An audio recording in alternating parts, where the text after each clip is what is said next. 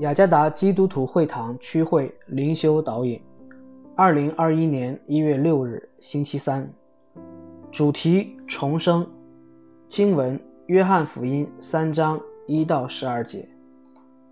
约翰福音三章第一节，有一个法利赛人名叫尼哥底母，是犹太人的官。第二节，这人夜里来见耶稣，说：“拉比。”我们知道你是由神那里来做师傅的，因为你所行的神迹，若没有神同在，无人能行。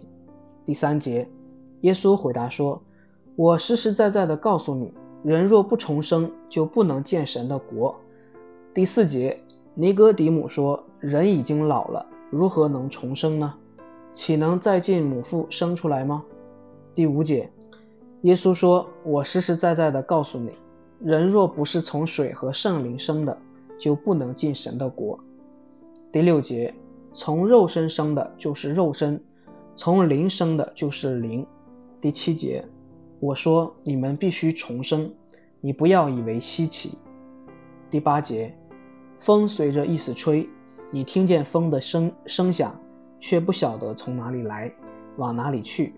凡从圣灵生的也是如此。第九节。尼哥底母问他说：“怎能有这事呢？”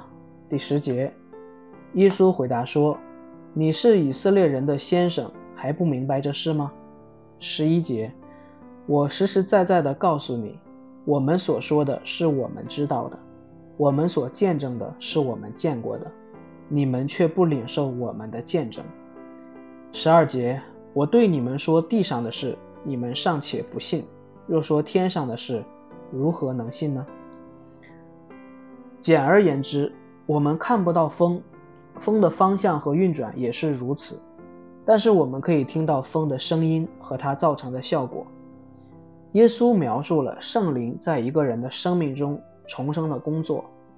一个人很难理解这一过程，包括以色列非常著名的教师尼哥底母，他来到耶稣那里，想向耶稣学习。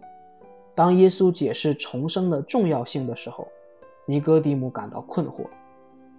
耶稣的话非常有力且个性化，您必须重生。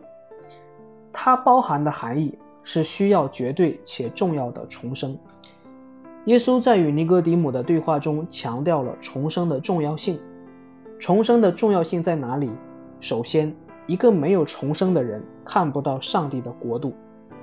其次，一个没有重生的人就不能进入神的国度，这意味着一个没有重生的人就无法经历神的管理与带领。重生或从天上出生，只能由圣灵来完成。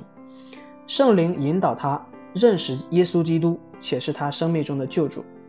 从这里开始，他将由圣灵塑造并带领，经历生命的变化。这种变化使他越来越像基督。重生对我们意味着什么？我们的重生只有靠充满我们的圣灵才能完成。这个重生使我们相信并交托我们的一生在基督耶稣里。基督成为我们生命的主和救主。我们被圣灵塑造，变得越来越像基督。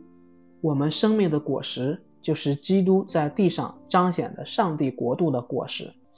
因此，我们应该感谢上帝，敬拜他。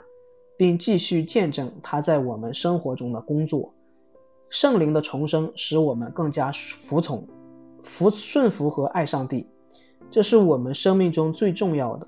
正如基督耶稣所表明的，重生是绝对必要的。